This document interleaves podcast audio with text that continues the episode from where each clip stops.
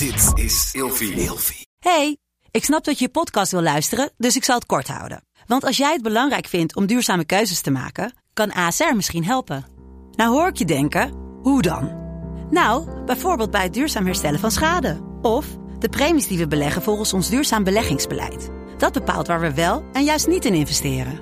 Wil je meer weten over welke duurzame keuzes ASR maakt? Ga dan naar asr.nl slash duurzame keuzes. ASR doet het. Zo, dan kan je nu lekker naar je podcast luisteren. Fuck, ik heb echt veel zorgen aan mijn kop. Jij ook? In deze podcast bespreken we al onze schaamte, eenzaamheid, issues, experimenten en gaan we op zoek naar onszelf. Samen met een gast beantwoord ik al jouw vragen. Tof dat je luistert naar Kopzorgen. Ik zit hier aan tafel met psycholoog Steven Vreden en we krijgen nu antwoord op de vraag die ik jou in de vorige aflevering stelde. Namelijk, wat doe jij als jij cliënten echt verschrikkelijk vindt? Eh, Verschrikkelijk? Nee, sorry, maar wat doe je dan? eh, wat ik dan doe, ik ehm, blijf eigenlijk gewoon professioneel. Dat is denk ik het aller, allerbelangrijkste wat je denk ik eh, kan doen. En eh, wat ik altijd doe wanneer ik een, een intake heb, dat is vaak het eerste gesprek wat ik dan met iemand heb, geef ik zelf ook altijd aan dat ik de klik onderling heel erg belangrijk vind. Dus eh, wat ik dan ook bespreek en ook vraag aan het einde van hoe ze het zelf hebben ervaren, of ze zelf een klik ervaren en ook aangeven dat van mijn kant ergens ook heel belangrijk is dat er een juiste klik is.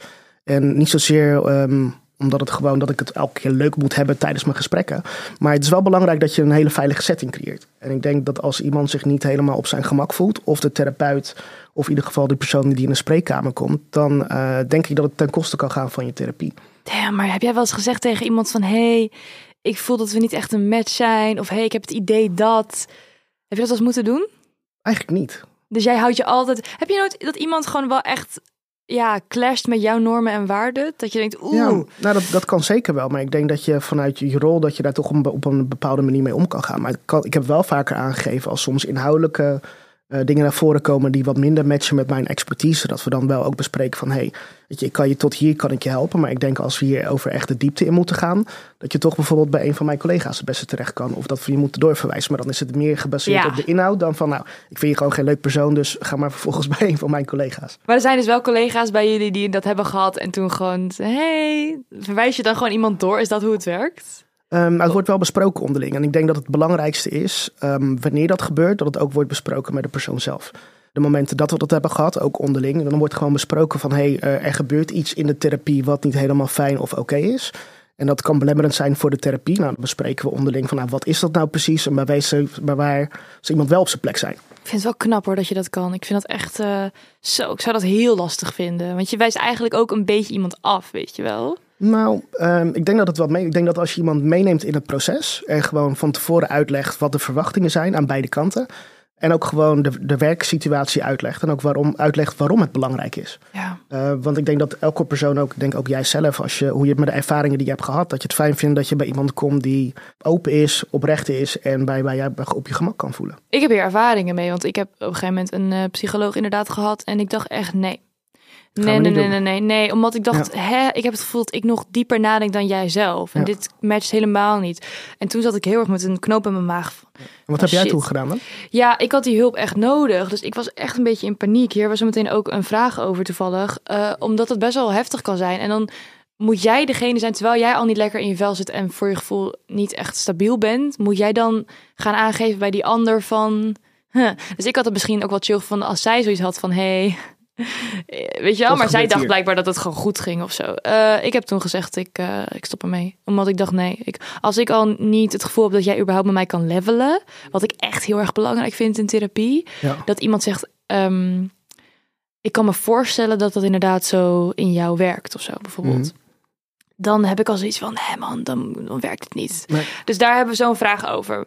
Vraag kan je trouwens insturen via kopzorgenpodcast. Je vraag mag echt over van alles gaan. Ik heb nog een vraag gekregen van iemand eh, in de DM's van zijn ze wel anoniem? En zei ik ja, maar je moet wel even erbij dat erbij vernoemen. Eh, ik doe ze eigenlijk bijna altijd anoniem, tenzij iemand gewoon zegt van nee, is oké als je mijn naam erbij noemt. Dus dat is eh, prima. We hebben er weer een paar binnengekregen. Eerste vraag. Ik zit nu al ruim een jaar in een relatie en we hebben het echt heel erg leuk samen. Jammer genoeg is er wel een probleem waar we telkens tegenaan lopen. Mijn partner heeft namelijk verlatingsangst vanwege zijn jeugd en projecteert dit vaak op mij. Hij beschuldigt me dan van vreemdgaan, terwijl het helemaal niet het geval is. Ik zou graag willen dat hij hier hulp voor zoekt, omdat ik denk dat het beter is voor hem en voor onze relatie. Maar ik weet niet zo goed hoe ik dit moet aangeven. Uh, dat is een hele lastige, Ja. Ehm, sowieso. Maar daarom is het ook denk ik een hele goede vraag. Ik denk belangrijk is dat je dat ehm, toch gaat bespreken met elkaar op een bepaalde manier. En niet zozeer alleen van, oké, ja, jij hebt een probleem, eh, ik heb er last van, eh, fix it. Want ik denk dat heel veel mensen, ongeacht of je merkt dat je ergens tegenaan loopt, ja, dat je dan gewoon heel veel weerstand kan voelen om eh, zo'n gesprek aan te gaan met iemand. Dus ik denk dat het belangrijkste is om aan te geven wat het met je doet. En dat je graag heel veel wil dat je, niet alleen de persoon zelf, maar ook in het kader van de relatie, dat er wat verandert. En soms kan het ook bereid zijn om bijvoorbeeld samen mee te gaan naar de gesprekken. Dat je niet het gevoel hebt van oké, nou, we gaan maar twaalf keer, eh, daarna zie ik je wat terug. En als het niet opgelost is, dan, eh, dan is de relatie over. Maar weet je, wat kan je gezamenlijk daarin doen? Om te zorgen dat de ander zich veilig en prettig genoeg voelt om misschien zo'n stap te nemen. Ik denk dat ook heel veel mensen in die trap vallen van... oké, ik speel wel jouw psycholoog. Ik help jou wel. Ik zorg wel dat je je beter voelt. Terwijl je kan niet iemands problemen gaan oplossen voor diegene. Ik denk dat het ook wel echt goed is om op een gegeven moment aan te voelen van... dit is wel de grens, want Ja. je bent geen hulpverlener, weet je wel. Je bent een partner. Klopt. En ja. je kan niet iemand helpen die bijvoorbeeld depressief is. Je kan er wel voor iemand zijn, maar je kan het niet oplossen voor iemand. Ik ben zelf heel vaak in die val gevallen van... oké, ik, ik, ik maak jou wel beter. Ik los het wel op voor jou, weet je wel. Omdat iemand ook echt dat van je kan verlangen. Van oké, maar jij geeft mij dan toch een beter gevoel. Ja, en dat, is- dat is een hele grote valkuil. Het is ook heel mooi dat je het ook benoemt. En ik denk dat ook veel mensen, als bijvoorbeeld uiteindelijk in relatietherapie komen, dat ze al een hele lange periode hebben gehad dat ze tegen soortgelijke dingen aanlopen. En dat op een gegeven moment gaat het ten koste van je relatie. Want ja, wat je zegt, je bent geen hulpverlener. Maar je hebt ook heel veel verschillende rollen. Want soms ben je liever gewoon de vriend of de vriendin van. In de plaats van, eh, ja, nu moet ik even gaan eh, graven in jouw verleden. En aangeven dat hetgeen wat je nu doet ergens anders vandaan komt. Ja, dat, dat werkt niet altijd. Soms wil je gewoon met je partner je partner kunnen zijn. En voor therapie of ondersteuning dat iemand ergens anders naartoe gaat. En dan kan die na een sessie eventueel terugkomen om te vertellen hoe het gaat. Maar dat... En dan heb je het over. En dan ben je Ja. er toch samen mee bezig. In de plaats van, ehm, jij bent degene die mij moet redden. Ja, want ik heb hier nog een vraag over binnengekregen. En dat was, ben je als 22-jarige te jong om in relatietherapie te gaan? Zeker niet. Zeker niet te jong. Nee, ik denk dat eh, wanneer je het gevoel hebt dat het nodig is en dat er wat extra ondersteuning nodig is in de relatie, dan kan dat. Maar tegen mij wordt wel vaak gezegd, ik, eh, op een gegeven moment dacht ik erover na van, oké, is het dan een ding? Want ook 22-jarigen of 20-jarigen lopen tegen dingen aan in een relatie. Maar volwassenen zeggen dan vaak tegen mij of tegen anderen, ja, maar je bent nog zo jong, waarom zou je daar nu al je tijd in steken? Je kan toch beter gewoon, dan stop je er toch al mee, weet je wel? Want als je Ja. 40 bent, dan is, of je hebt kinderen, dan is het wel logisch om in relatietherapie te gaan. Dat Ja, vind ik best wel, ja, ik dacht van, oh, oké, ja, dan, dan niet, dan stoppen we er wel gewoon mee, weet je Ja. wel? Ja, het, is, ehm, het is jammer. Ik denk dat wat je zegt, het is een beetje wat soms vanuit de omgeving voortkomt. Een beetje hetgeen wat er verwacht wordt. Kijk, ik denk dat nu in de maatschappij alles gaat natuurlijk heel erg snel. Ehm, voorheen moest je misschien heel veel moeite doen om een andere partner te ontmoeten. Nu doe je Tinder open, je swipt een aantal keer en volgende dag kan je weer met iemand anders eh, op date gaan. Dus het is natuurlijk heel makkelijk om dingen steeds te vervangen. Maar ik denk dat het ook heel mooi is, ongeacht je leeftijd, om ergens tijd en aandacht in te stoppen. En te kijken wat er werkt. En als je in relatietherapie gaat, kan het zijn dat je relatie het misschien niet overleeft. Maar dan word je er als persoon word je er wel wijzer van. En over jezelf in een relatie. Maar dat is dus echt het ding. Dat ik denk van, inderdaad, je gaat daar niet alleen maar heen om je relatie te redden. Maar om jezelf te ontwikkelen als persoon in een relatie. Ja. Want waarschijnlijk heb je als je heel jong bent ook wel gewoon af en toe gewoontes die niet super healthy zijn voor je relatie. En als je daar kan wer aan kan werken, stel je relatie strand, dan ben je daarna wel een beter persoon voor je volgende relatie. Zeker weten. Dus om, om terug te komen op je vraag. Ook al 22, maakt niet uit. Gewoon doen. En eh aan 18? Nee, ja, ook. Ja? Ja, in principe, kijk, heb je, het, eh, heb je de behoefte? eh, je kan er altijd achter komen in de therapie dat het alsnog niet werkt. Want kijk, therapie kan je heel erg eh, helpen en ondersteunen. Maar het is niet zo'n magisch middel van... oké, als twee mensen niet bij elkaar passen in de levensfase... het werkt niet dat door therapie je alsnog bij elkaar blijft. Dus het is een manier om achter heel veel dingen te komen. Over jezelf en over de ander. Maar blijkt dat het niet werkt, is dat ook een hele goede uitkomst. Maar heb jij wel eens een jong koppel in therapie gehad? Ja, Hoe was dat? Hoe, hè? Eigenlijk hetzelfde als elk ander koppel. Omdat ja, je loopt tegen misschien andere dingen aan. Maar uiteindelijk gaat het om de, om de relatiedynamiek. Over eh, de valkuilen die je hebt. De manieren van communicatie. eh, de verwachtingen. Ehm, ja, dat is niet per se heel erg anders dan een koppel dat 35 jaar getrouwd is. Maar wordt dat verzekerd? Ehm, relatietherapie in, in de basis niet. Dus eh, wanneer je zo'n stap neemt, ja, het is los van de tijd is het ook gewoon een financiële investering. Hmm. Dus ja, ook in kijkend een beetje naar leeftijd is de vraag of je dat dan kan opbrengen. Maar ja, zijn die mogelijkheden er, ja, dan, dan kan je dat doen. Ja, wat het chillen was bij mij is dat ik toen in therapie zat. Ehm, en toen was mijn psycholoog toevallig ook relatietherapeut. Of had daar wel heel veel kennis van en ervaring mee. En toen heb ik gewoon een keer mijn vriend meegenomen. En dat was niet per se omdat wij, eh, als onze relatie niet goed ging. Maar ik had gewoon een paar dingen waar ik tegenaan liep. Eigenlijk net als in de vorige vraag. En dat beïnvloedde heel erg onze relatie. Ja. Dus ik dacht, als het kan, dan neem ik hem gewoon een keer mee. Kunnen we er samen doorheen praten? Snapt hij het ook meer? Zit er echt een psycholoog bij? Ja. Want wat ik elke keer had, is dat ik probeerde dan uit te leggen aan hem wat ik met mijn psycholoog aan het bespreken was. Dat is zo moeilijk, want in het moment denk je inderdaad, ja, dit is het, dit is het. Er. Ja. Allemaal luikjes gaan open. Probeer het uit te leggen aan iemand daarna dat je echt denkt van. Eh, ik, ik weet niet meer zo goed hoe ze het zei, maar weet je wel, dus het was super chill dat hij mocht gewoon mee. En toen hebben we er met z'n drieën over gepraat. Dat vond ik heel fijn. En dat werd alsnog verzekerd. Dus dat is ook wel een slimme loophole die je Dus dan dat is kan... een hele eh, goede loophole inderdaad, omdat je zelf dan al individueel bezig bent. En dan, ja, dan kan er iemand meekomen eh, bij het gesprek. Ja. En zoals je zelf hebt ervaren, is dat heel erg waardevol. Echt cool. Goeie tip. Ik hoop dat meer mensen daar een beetje van afkomen dat het niet erg is als je jong bent en daar behoefte aan hebt. Ja. We hebben nog een vraag. Ik heb super lang in de wachtrij gestaan om behandeld te worden voor mijn eetstoornis. Nu ben ik eindelijk in behandeling, maar vind ik mijn behandelaar helemaal niet fijn. Ze gaat constant over mijn grenzen heen en als ik dat probeer aan te geven, dan zegt ze dat het mijn eetstoornis is die tegen me praat. Ik overweeg om een andere behandelaar aan te vragen, maar dan is de kans er wel dat ik weer heel lang in de wachtrij moet staan. Wat moet ik doen? Pittig. Ja, hè? Ja. Kijk, de wachtrijden zijn sowieso een heel groot probleem. En sowieso als je het al hebt over, over eetstoornissen, dan zijn er vaak behoorlijk gespecialiseerde behandelingen. Dus het is niet zo dat je bij elke psycholoog of psychiater terecht kan om daar een goede, goede behandeling voor te krijgen.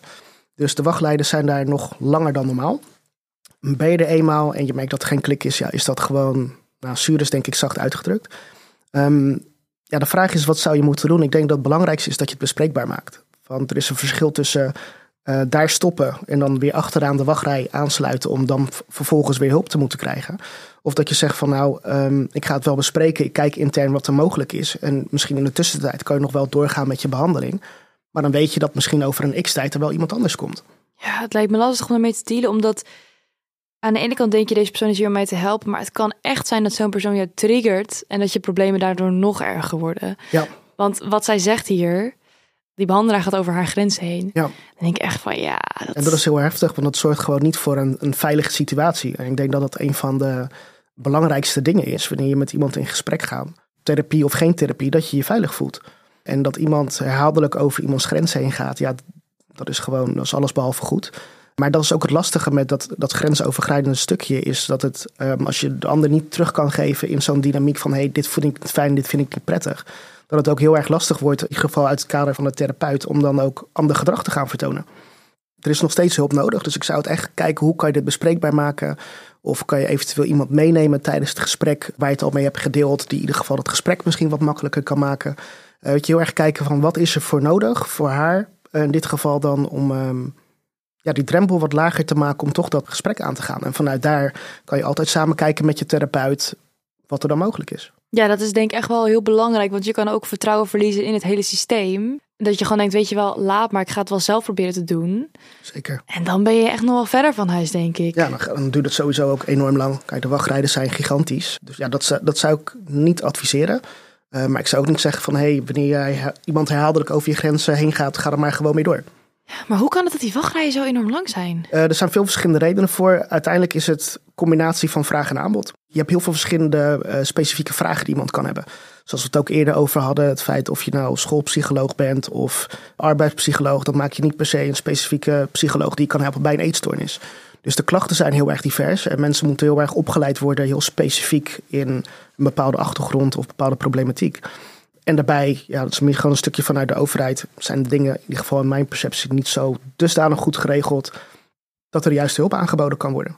Ja, we hebben net ook gehad over eh, eigenlijk het vertrouwen in überhaupt het systeem. En dat verlies je best wel snel, moet ik zeggen, Mhm. als je in de wachtrij staat. Ik had op een gegeven moment Dus ik, ik meldde me aan en pas zeven maanden later kon ik aan de beurt. Ja, dat, Dat was is wel echt. heel heftig. En Ja. tussendoor had ik dus eh, die vrouw waar ik het net over had, dat was online, waar ik dus geen klik mee had. Mhm. En dan voel je echt zo. Belaas zitten. Dan voel je, ja, omdat je dan denkt, ik heb ik zit echt in mijn dieptepunt. Eigenlijk als je hem al voelt aankomen, moet je al je gaan inschrijven of hulp gaan zoeken, want je bent echt, het was echt niet normaal. Dat was ook in coronatijd trouwens. Ik weet niet of dat ermee te maken had. Dat is nog heftiger. Toen was het Ja. nog erger. Ja. Maar dat was echt verschrikkelijk. En ook er was een deel online. Je wil natuurlijk ook niet online in therapie. Ik, ik in ieder geval niet. Maar je hebt ook al mensen die van tevoren al geen vertrouwen hebben in het systeem. Op basis van een cultuurbarrière. Dat Ja. in therapie gaan eigenlijk helemaal niet ja, normaal is tussen aanhalingstekens. Mhm. Hoe heb je daar wel eens mee te maken gehad? Ja, best wel veel. We hebben het al vaak over taboe gehad. En dat is natuurlijk maatschappelijk, maar ook heel erg cultureel eh, bepaald en gekleurd. Dus in heel veel culturen, en dat hoeft niet per se dat je het zijn dat je een cultuur hebt vanuit een, eh, met de achtergrond vanuit een ander land of een ander werelddeel, maar ook gewoon in Nederland zelf. Dat er heel veel omgevingen zijn waar mensen wonen, werken, leven. Dat ze het idee hebben van ja, eh, therapie dat ga je niet doen. Dat doe je pas als je, als je echt gek bent. Of als er iets eh, echt niet goed gaat. Van dat, zelf dan moet je nog steeds niet gaan. Nou, dat zorgt natuurlijk voor heel veel belemmeringen voor mensen om toch een stap te nemen. Om in ieder geval met iemand in gesprek te gaan. En als je dan een stap neemt en je gaat naar de huisarts en je krijgt een verwijsbrief en zoals jij moet je nog zeven maanden wachten. Ja, dat is. Ik heb daar niet eens woorden voor om eigenlijk aan te geven hoe heftig dat is. Maar heb je dat wel eens meegemaakt dat iemand bij jou kwam en die cultuurbarrière voelde? Ehm, ja, zeker. En niet zozeer alleen een, een belemmering voeren. Ik heb heel veel mensen gehad die specifiek op basis van een andere culturele achtergrond juist bij mij terechtkomen. Omdat ik ook heel veel in de interculturele psychiatrie heb gewerkt. En die is er dan eigenlijk voor om bewust te zijn, zodat mensen die, nou, zeggen een andere culturele achtergrond, want ja, wat is nou daadwerkelijk de norm? Maar dat in ieder geval bewust wordt rekening gehouden met iemands culturele achtergrond. En dat kan zijn op basis van taal, eh, gebruiken, tradities. Om eigenlijk te kijken van hoe kan je nou iemand het beste helpen in dat kader. Maar de mensen die dus nu in de praktijk komen waar jij werkt, komen specifiek naar jou. En sommige mensen wel, specifiek, ja. En wa- waarom is dat? Dat kan zijn op basis van de achtergrond. Dat ze idee hebben van, nou, ehm, ik wil iemand die er misschien niet alleen uitziet zoals ik, maar waar ik heel veel dingen niet per se hoef uit te leggen. Ik heb een Surinaams-Caribische achtergrond. Dus voor heel veel mannen, bijvoorbeeld voornamelijk vanuit de zwarte gemeenschap, hebben ze iets van, hey, ik heb bepaalde klachten. En ik denk niet dat als ik bijvoorbeeld bij een witte man of een vrouw terechtkom, dat ze mij daadwerkelijk kunnen begrijpen voor echte problemen die ik heb. Dus ja, dat is het voor veel mensen een idee van, nou, als ik dan bijvoorbeeld bij Steven kom, dan hoef ik misschien 70% van de context hoef ik niet uit te leggen, want hij snapt het gewoon. En dan kan je, heb je meer ruimte om eigenlijk de diepte in te gaan, om echt aan de klachten te gaan, eh, gaan werken. En spreek jij er zelf ook veel over uit? Over therapie en met mensen van hé, hey, het hoeft geen taboe te zijn. Ja, eigenlijk wanneer, wanneer het gesprek erop komt, dan geef ik dat zeker aan. En ik denk voornamelijk het eh, stukje normaliseren. En dat je dan ook meer inzicht krijgt, maar wat kan er nou gebeuren tijdens zo'n therapie? Omdat heel veel mensen misschien het idee hebben dat je op zo'n Freudiaanse bank moet gaan liggen en dat eh, iemand allerlei eh, inktvlekken voor je houdt.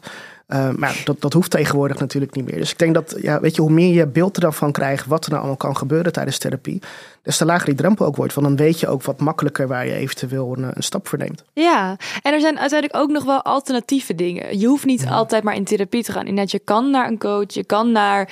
Je hebt tegenwoordig allemaal healers en dingen. Ik heb ook wel eens wat geprobeerd, weet je wel. Want wat ik ook wel een aantekening die ik heb bij therapie is dat je vaak. Um, vaak gaat het over gedachtes. Mm -hmm. En hoe je hoofd werkt. En ik zit al super veel in mijn hoofd. Maar wat ik ook heel graag wil leren om is meer in mijn lijf te zitten. En dan kan iets anders bijvoorbeeld heel goed zijn. Het Zeker. is niet per se een vervanger zou ik zeggen. Maar de combinatie ervan werkte voor mij heel goed. Ja. Sta ik, sta ik helemaal achter. Het is ook mijn eigen opvatting, ook als psycholoog. Is, je hebt natuurlijk alles wat je even vanuit de studie meekrijgt op die manier. Maar er zijn veel verschillende manieren en invalshoeken om uh, met iemand aan de slag te gaan.